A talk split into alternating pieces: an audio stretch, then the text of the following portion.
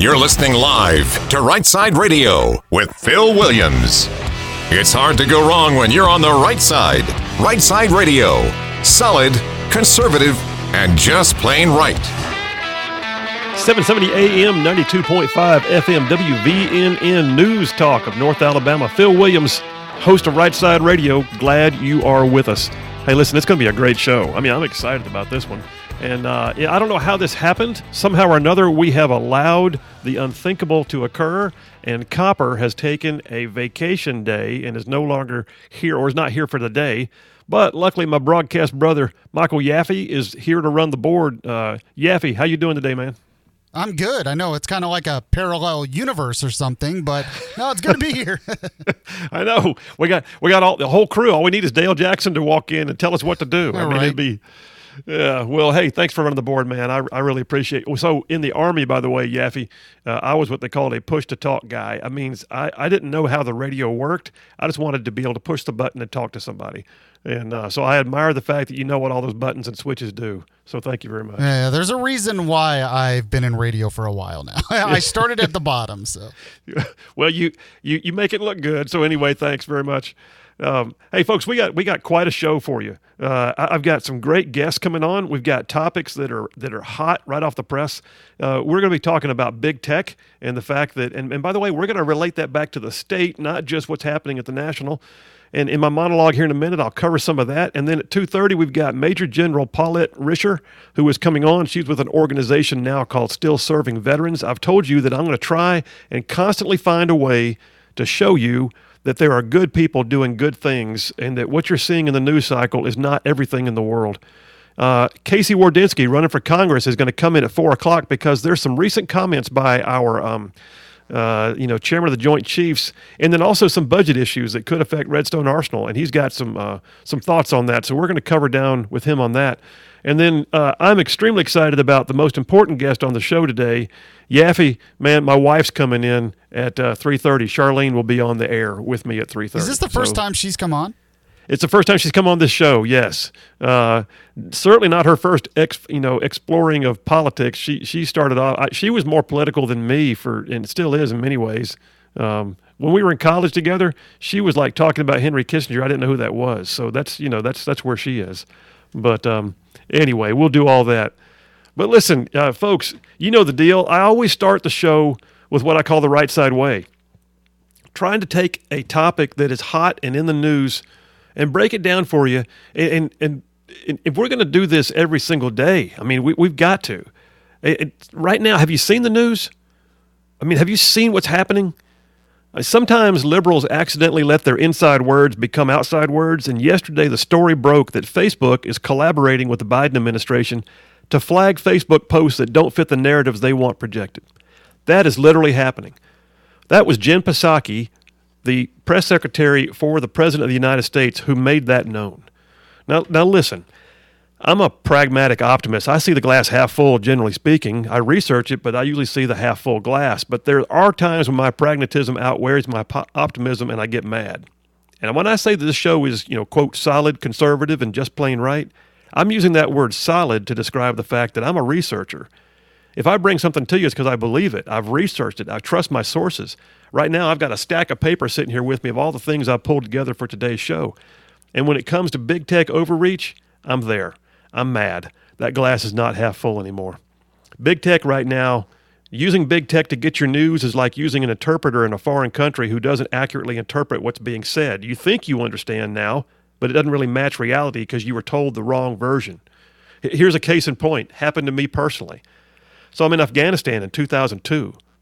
And I think I've told you before, I was on a small special operations team. We lived among the people. We didn't live in a base. And I had a gentleman that I'd gotten to know.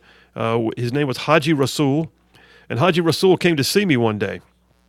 One of my guards, one of my interpreters came and said, "Haji Rasul's at the gate." Well, he was an honored man in the area, so of course I went to the gate, and I said, "Haji Rasul, what can I do for you?" And he was carrying some watermelons because they grow those in northern Afghanistan, and he gave me these melons, and I said, "Haji Rasul," through my interpreter, "what is this for?" And he said, "Bakshish," and I said to my interpreter, "Bakshish, what's that?" And my interpreter went, it's like, sir, it's like a gift, a free gift that you don't have to return. And I said, what a great thing. What a great one-word concept. It's a free gift with no intent to return. Well, later on, one of my other interpreters, Hamid, who you've already met on the show, sort of clarified. He goes, hey, sir, that wasn't really a good, accurate description. Bakshish, what that really is more like a bribe. He was trying to grease the skids, give you a little something to help things move forward. I'm like, oh, that's a totally different connotation. So what happens is with big tech, they do that. They take the story and they make it what they want it to be so that you will think differently than what you could be thinking if reality was presented to you. And they just coalesced with the liberal administration to make an intentional display of power and messaging. So now, credit where credit's due, singer-songwriter John Mayer, he nailed it with a particular line from one of his songs called Waiting on the World to Change. He said, quote, when they own the information, they can bend it all they want. And he was right. So yesterday, Jen Psaki circled back on an issue. The Biden appointee, the Surgeon General, gave out a statement that says, quote, to impose clear consequences for accounts that repeatedly violate platform policies. Well, he doesn't know his role. He's a Surgeon General. He is not supposed to be urging big tech companies to give consequences for violations of what he believes is information.